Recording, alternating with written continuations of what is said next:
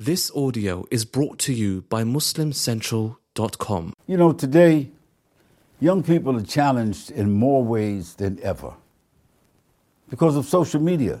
You know, your eyes can be in places that they could never have been 50 years ago. You know, you can be challenged morally, spiritually, um, in ways that you have never been challenged before because you can almost be everywhere with everybody. You can be in anybody's home, in anybody's room. You could be exposed to anything, any set of circumstances, good or evil, in a way that has never happened before in our world. So, young people um, are very much pressured.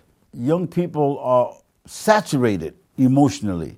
You know, they, they're kind of like buck wild almost. You know, they just, they don't know what to do.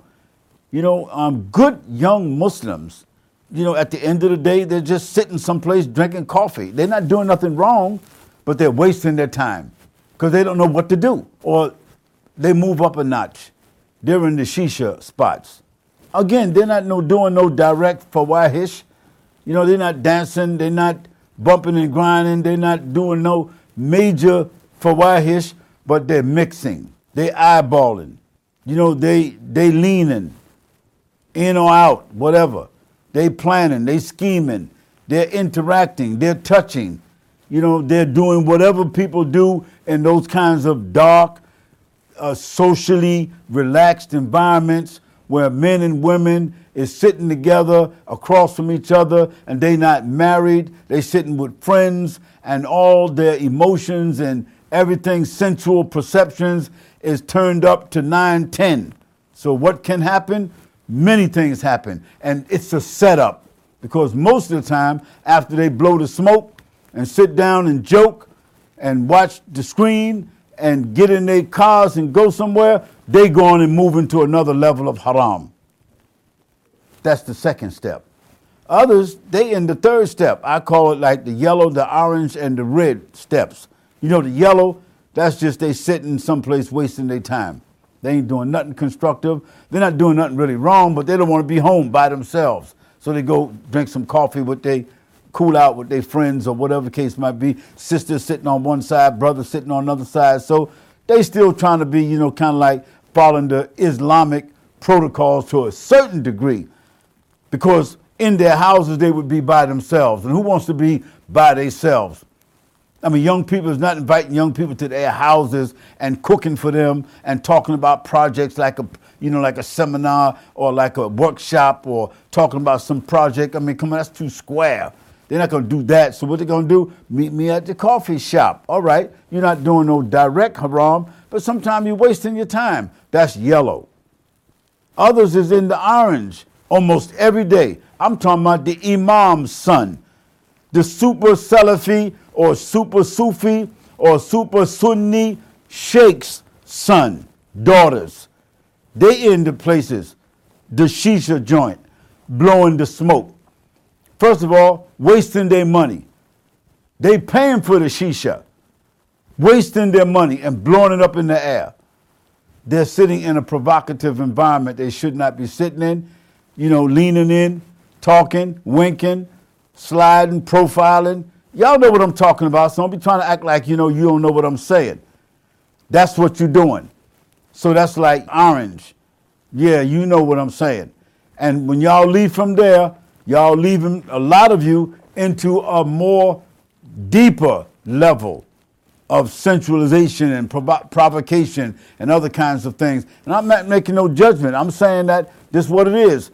And you can't act like I don't know because even I'm an OG, but I be there. I pass through those places so I can see you, I can shake your hand, I can give you some words, because the other shuyukh or students of knowledge, they just too pious, they too knowledgeable, they too protected. You know, they just on a different level. They're not going to be passing through seeing you in those kind of situations because they would be thinking to themselves, somebody going to say they should not be there. But guess what? I be there. The doctor sometimes got to make a home visit. So I passes through those spots and I be talking to you in different countries, in different cities. So I, I know. And then you move from the shisha, you know, which is a little bit more provocative, right straight to the club. Now, some of y'all is clubbing, bumping and grinding to the music, in, uh, in the dark lights, in the corners, chilling. You know, and you already know what you're setting up when you're in those spots. You're going to the club to rub, bump and grind. I mean, you know, you might do on a low low because you know, you know, Muhammad, Fatima, you know, y'all don't want nobody to know that y'all bumping and grinding under those low lights and all that, but that's what you're doing. Many of you doing regularly, wasting your time in an environment you know you're not supposed to be in, crossing the lines, touching things you ain't supposed to be touching, looking at things and acting like monkeys and donkeys and doing all kinds of stuff, you know what I'm saying? Because the mu- music is on. I mean, what you gonna do to the music? You ain't gonna stand still. So you in a place which is kind of like the hellfire. This is the this is like the vestibule of the hellfire. That means like when you go to a movie house, you go in the where the popcorn and all that is at. That's the vestibule. That's the entry level before you go inside to see the movie. So when you in that club, you in the vestibule. Next stop is what you're going to be doing that people do who go to the hellfire who want to be punished. Now, many of the young Muslims today at 7 o'clock at night, I don't care whether it's Mecca, I don't care where it is, you know, the most religious places and the young people who are the daughters and sons of the most religious people be in these three spots, 7 o'clock at night, drinking coffee, smoking shisha, or bumping and grinding. Now, on top of all that, these challenges that we're going through, that, and I'm not blaming nobody, I'm just saying that this is where it's all set up. You know, the social media is set up to prepare you, to provoke you, you know, to sensualize you, to make you feel and incline you and motivate you towards these places. That's it's set up to do that. That's not what you have to do, because social media is also set up for other things that you can do. But I'm talking about genu- uh, uh, generally this is how it's set up. Now, on top of that, other situations happen. Personal failures. Your, in your personal life. Loss of friends, loss of family, people die. You got a wife, you got a husband, things not going right. You wind up divorced or by yourself. You got you, you in gangs. You know, uh, you separated yourselves into different groups or whatever the case might be, and you find yourself involved in crime. You know, so on top of that, you got a situation that takes place like Gaza. Yeah, Gaza, Palestine, whether West Bank or whether it's Gaza. You find a situation like that, and now Gaza is a real set of circumstances that is ongoing. It has been happening for the last 75 years. It's been going on for the last 75 years, but from, from time to time it comes to a head, like it has come in the last two weeks. The amount of trauma, the amount of death, the amount of drama that's happening to us on a daily basis. We're being bombarded. You know, the people in Gaza are being physically bombarded. I mean, you know that. I mean, when I say bombarded, you can't even say it. You can't even imagine the kind of blood and trauma and uh, and pain and torture and uh, death and and havoc and you can't even imagine it. You can't say, I have an idea what they're going through. No, you don't have an idea. You cannot, you can't really know hunger. You cannot really know suffering. You can't really know trauma unless you're there. You're only seeing the pictures. And you're being bombarded every day by the pictures, the photos, the images of the children and the women and, uh, and the bodies, you know, and all of that there. And what can we do about it? I mean, we can pray, and that's what we need to do. We need to, we need to pray and pay. That's what I tell Muslims. Not march and shout. You know, it's just it's not about marching and shouting and just showing up with some placards and stuff like that. No, that's the weakest form of faith. You know, the Prophet told us, you know, when you see a munkar, a crime, a munkar, some evil, and what's happening there is because of a major crime. You know, the, the, the occupation of, of Palestine was a crime that took place 75 years ago. Now, whatever happened since that crime was committed cannot be as great as the crime that was committed from the very beginning when the, some people's land was invaded and taken and occupied and then after that justified. And then the people who was the owners of the land they become the hunted. They become the alienated. They become called criminals and terrorists and all that. And perhaps some of their behavior could seem to reflect that but that's not equal to the original crime let's put that into perspective okay now what do young people do under these circumstances where you're being bombarded every two or three images that you look at on social media is children, bodies. And I mean, like, you're talking about maybe 200 a day. Innocent people, women, children, babies, bombs, bodies mangled. You know, bodies not even found, just blowed up, splattered. You, all you can see is bones and blood, and, and those bodies that are still intact you know, wrapped every day and laid on the street because people don't even have time to bury them. They're dying so fast, the bombs. So, what do we do about that? How do we live? How do we sleep? How do we deal with that trauma? What do we do about that? Well, some people are marching, some people are shouting, and that's, that's the weakest form of faith. That's, that's showing that, hey, yo, we here, we with you.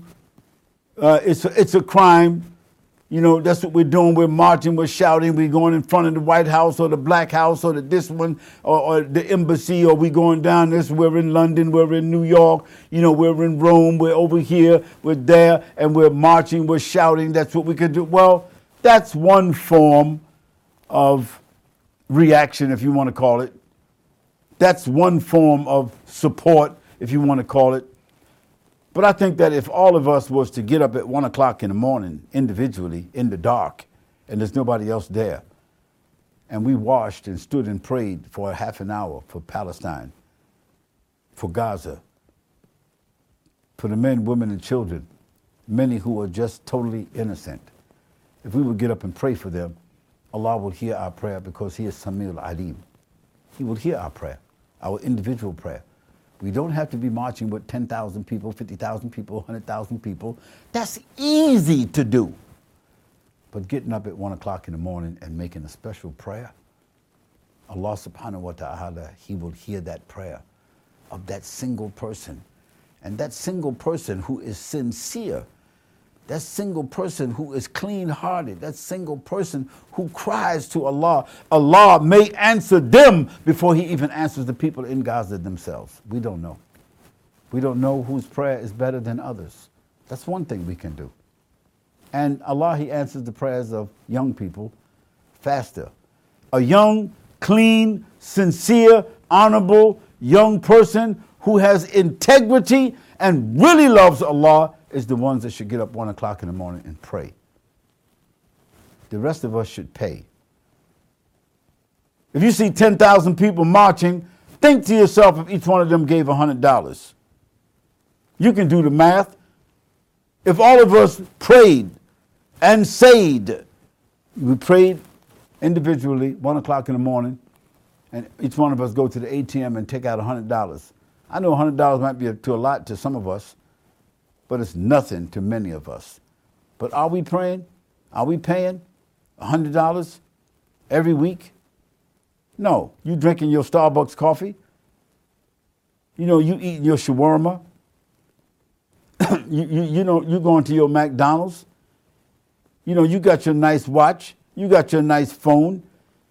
You paying for this, you paying for that. You got all kind of things that you paying for. Are you willing to sacrifice some of what you paying for and pay. For Gaza, Palestine, pay. For those that are suffering, pay. Now, if you're not able to pay, then there's some nifaq there. You're just feeling guilty, and you think that you can just get, go get on the bus and march and shout. You're just silly. You're naive.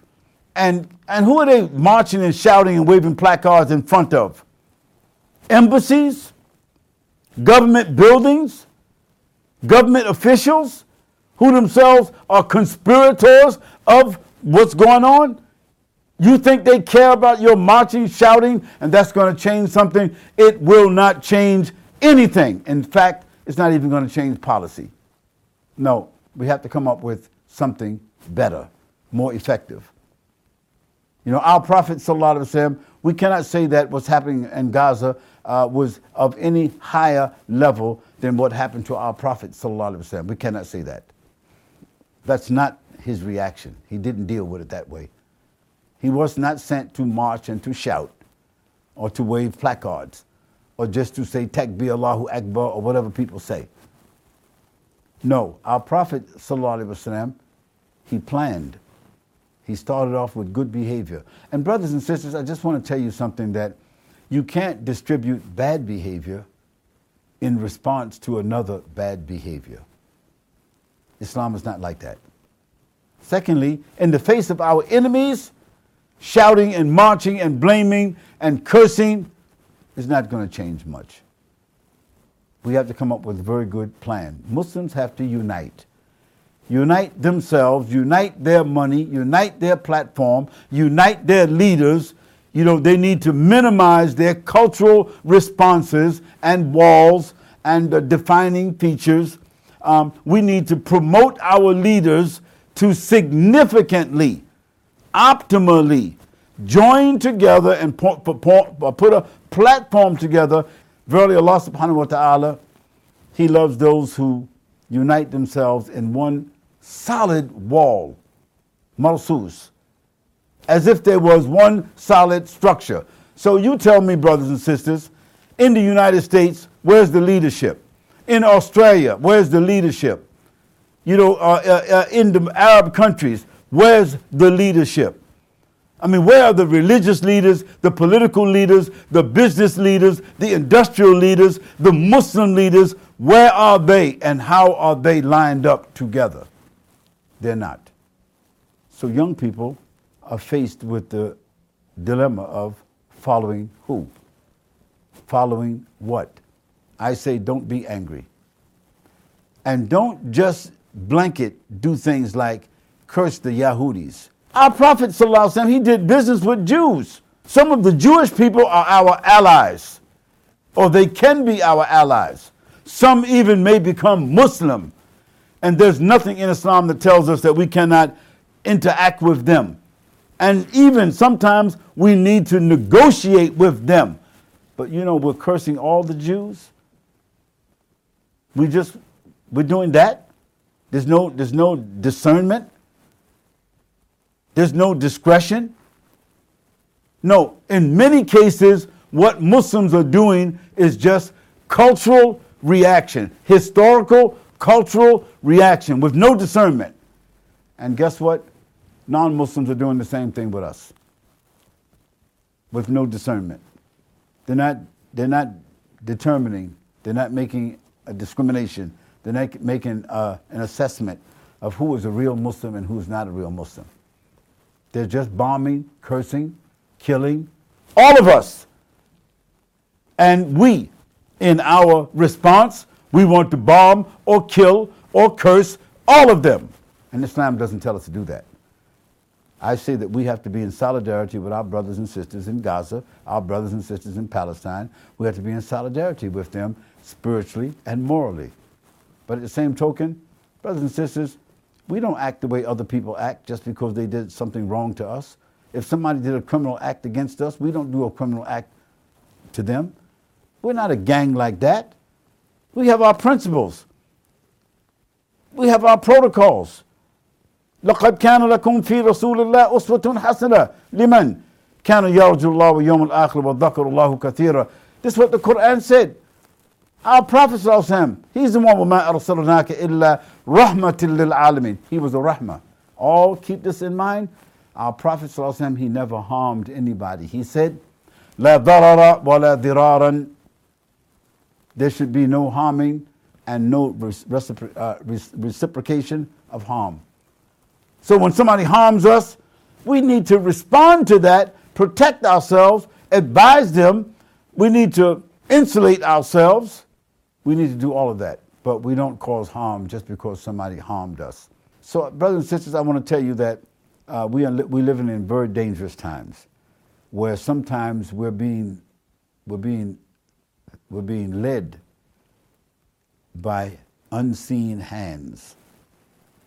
situations that are happening in front of us, sometimes there are unseen, hidden hands behind crowds but, but, uh, uh, and actions that are being done. Sometimes what you're seeing is not just the people, there are other hands behind it.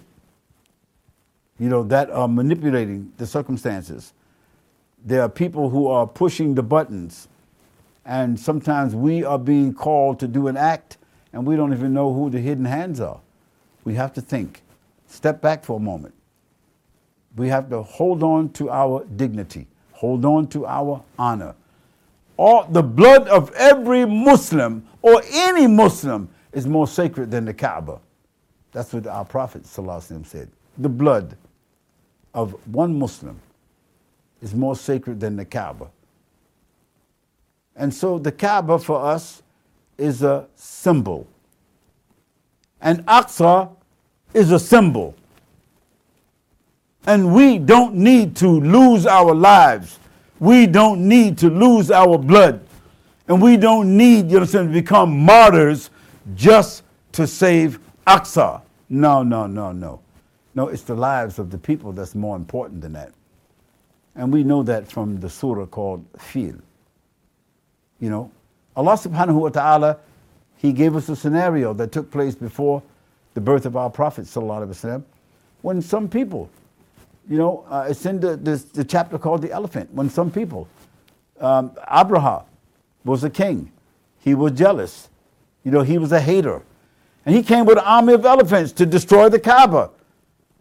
And uh, the Prophet's grandfather, sallallahu alaihi wasallam, his grandfather, Abdul Muttalib, he was the patriarch of Mecca. And he was there to protect Mecca and serve the people. That was his job. And when Abraha came to Mecca to destroy the Kaaba, Abraha did not confront him. He could have. He's the patriarch of Mecca. We can't say he wasn't brave. We can't say he was punked out. No, he was wise. He was not a Muslim, but he was wise. So what did he tell Abraha? He told, Oh, Abraha, listen, you want to destroy this house? That house has its own Rabb. It has its own owner. Me, I'm the owner of these sheep and goats and camels, and my people, our sheep and goats and camels, we're going to take them up to the hill, and you do whatever you want to do. Subhanallah, look at that wisdom. He was not a Muslim, but he understood the, his own capacity, and he understood that that house has its own owner. And guess what, brothers and sisters? Aqsa has its Rabb. And Allah subhanahu wa ta'ala, He is able to protect His house or that symbol.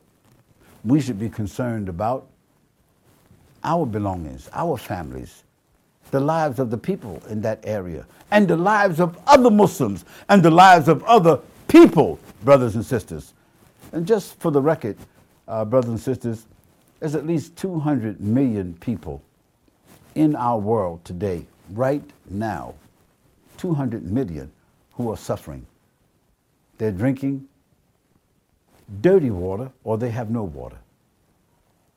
They have no food or they're eating out of the trash or in some cases they're just eating just rotten, filthy, anything they can eat. Muslims and non Muslims, and we should be concerned about them. We shouldn't wait for an incident to happen when all of a sudden, you know, all of us, we become social activists overnight. Now, all of a sudden, all of us are social activists because of Gaza? No. Gaza should be our primary concern today. We cannot sleep. We can't overlook it. We cannot trivialize it. We can't minimalize it. It's not just going to go away. But we can pray about that and as I mentioned, we can pay about that. But marching and shouting day after day, how long are you going to march and shout? How long can you sustain that? Is that what the leaders of the Muslims are telling us to do? Is that the solution? Are there some other things that we can do to improve the lives of Muslims and to unite ourselves to have a more dignified alliance together, global alliance together to deal with evil, amr bil ma'ruf, wa nahir al munkar? Yes, there are. I just telling to the young people, do not trivialize what's happening in Gaza. Don't even argue with Muslims about that. Don't criticize our brothers and sisters in Palestine or in Gaza. Or don't criticize, don't argue about them, about the situation in the public and amongst us. Don't do that. At the same token, we have to find ways and means to build our alliance, to join our hands and to join our hearts, join our minds in dignity, in honor, in strength, to gain leverage, to deal with the enemies of Allah subhanahu wa ta'ala, the enemies of Islam, because they are united. The people of evil are united, and they're developing resources against us. We have to be united, and we have to develop our resources against the evil. Amr bil ma'ruf or nahir al munkar. You know, Amr bil Ma'ruf means commanding what's right. Commanding what's right. And also commanding, preventing what is evil. How are you going to command something without power? How are you going to prevent something or restore uh, uh, uh, uh justice? How are you going to do that? إن الله يأمر بالعدل والإحسان وإيتاء ذي القربى وينهى عن الفحشاء والمنكر والبغي the Quran, that's what the Quran says. Indeed, Allah He commands us to do what? Ya'muru bil adl, to have social justice. In order to have social justice, you have to have strong leadership. Where's our leadership? In the area where you are, who's the leader? I didn't say who's leading the prayer. I don't mean who's giving the khutbah. I don't mean who wrote the book. I don't mean who's wearing the garb. I mean who's the leaders, who's on the front line, Who's going to be responsible for us? Who is the example for us? Who's putting it on the line? Who's standing in the front? Who's organizing? Who are those who themselves have put everything they have on the line and they are leaders for us and they are with other leaders? Where are they? Who are they? We have to think about that. And so, brothers and sisters, I just want to say to you that don't believe the hype. Don't get head faked out. Don't let other people be leading you by the nose. You know, don't be manipulated. You know, don't get involved in the trend. Don't start saying things because everybody else is saying things. Stop and think and give your heart, give your mind, give your devotion to Allah subhanahu wa ta'ala and spend what you can spend. Do what you can do. Enjoin the right and forbid the wrong at every time and place that you can. Stand up at night. Get up one o'clock in the morning and make your wudu. Leave from wherever you're at and go home and take a bath or whatever you want and stand in prayer. And if you can't stand in prayer, sit and make dua and ask Allah and cry in the dark. Do that. And part of the money that you're spending on your your phone bill, part of the money that you spending, you know, something on your coffee every day, on eating that good food, wearing those nice clothes, you know, buying the little gadgets and things that you like, which is all legal and lawful and all that there. Sacrifice some of that and put some of that money together and give it to somebody that's trustworthy so it can be given over to people who are less fortunate than you are. And let Allah subhanahu wa ta'ala then judge your prayer and let Him judge the money that you have been given and if 10,000 people or 100,000 people or 1 million people in that same day spent $100 or 100 pounds or 100 euros, yeah, see if that doesn't make a difference. It will make a difference. And after that, brothers and sisters, um, be about your business. Take care of your daily business. Be a good Muslim. Be an upright Muslim. And where you are, represent Islam where you are. And you will find sometimes that people in the place where you are who would normally think that Muslims are terrorists, you know, Muslims are dysfunctional, you know, Muslims are extremists, they'll find out that you, your family, your crew, you're not like that. You're courteous, you're mindful, you're sensitive, you're generous, um, uh, you're not extreme, you're moderate, you, you engaged in social services. You're a social activist, but you don't go to any extreme. And you're not only helping Muslims, you're not shouting and reacting to a Muslim cause, but you are doing something in the society, in the community where you live. There are elderly people who need help, they need some company. There are young people who are misguided. There are women who are by themselves and misrepresented. You know, there's all kinds of situations. There's hungry people, poor people, people living in the dark, people living under bridges, you know, people who are desolate, all kinds of circumstances. And our prophet, وسلم, he belonged to a group when he was like 18, 19, 20 years old called Hilf al Fudul. Maybe you don't even know about that. Maybe the scholars are not even teaching about that. He was a prophet at that time before the message came to him. He belonged to Hilf al Fudul. So you should join some kind of activity to help the poor. And if you're a social activist and you're really concerned about people, there are things that you can do on a daily basis in addition to the support that you're giving towards Gaza. And may Allah subhanahu wa ta'ala have mercy on the people. May Allah have mercy and forgive those who have died innocently. May He give them what He has promised them. And may Allah subhanahu wa ta'ala help. Allahumma ansur Islam wal Muslimin. May Allah, He help the Muslims. You know, may, may, may Allah help Islam and the Muslims. May He help them wherever they are. Because He's our Rabb. And He knows what we're going through. And He will help. وَمَنْ يَتَقِ اللَّهِ يَجْعَلْهُ مَخْرَجًا وَيَرْزُقْهُ مِنْ حَيْثُ لَا يَحْتَسِبُ وَمَنْ يَتَوَكَّلْ عَلَى اللَّهِ فَهُوَ حَسْبُهُ Allah balighul amr. So, brothers and sisters, young brothers and sisters, take control of your lives. And don't be swayed. And don't be angry. And don't commit crimes just because other people have committed crimes or did wrong to you. Be careful what you say. Be careful what you do. Take care of yourselves, your family. Take care of, be honorable towards your friends. Be generous towards your guests. Be good Muslims. Take care of that five prayers every single day. Read Quran. Memorize Quran. Send salawat upon the Prophet as often as you can. Say astaghfirullah rabbi min kulli dhanbin wa atubu ilayk. Say all those things and be mindful and be focused and be sincere and be clean hearted and be active. That's what you can do in the times that we are living in.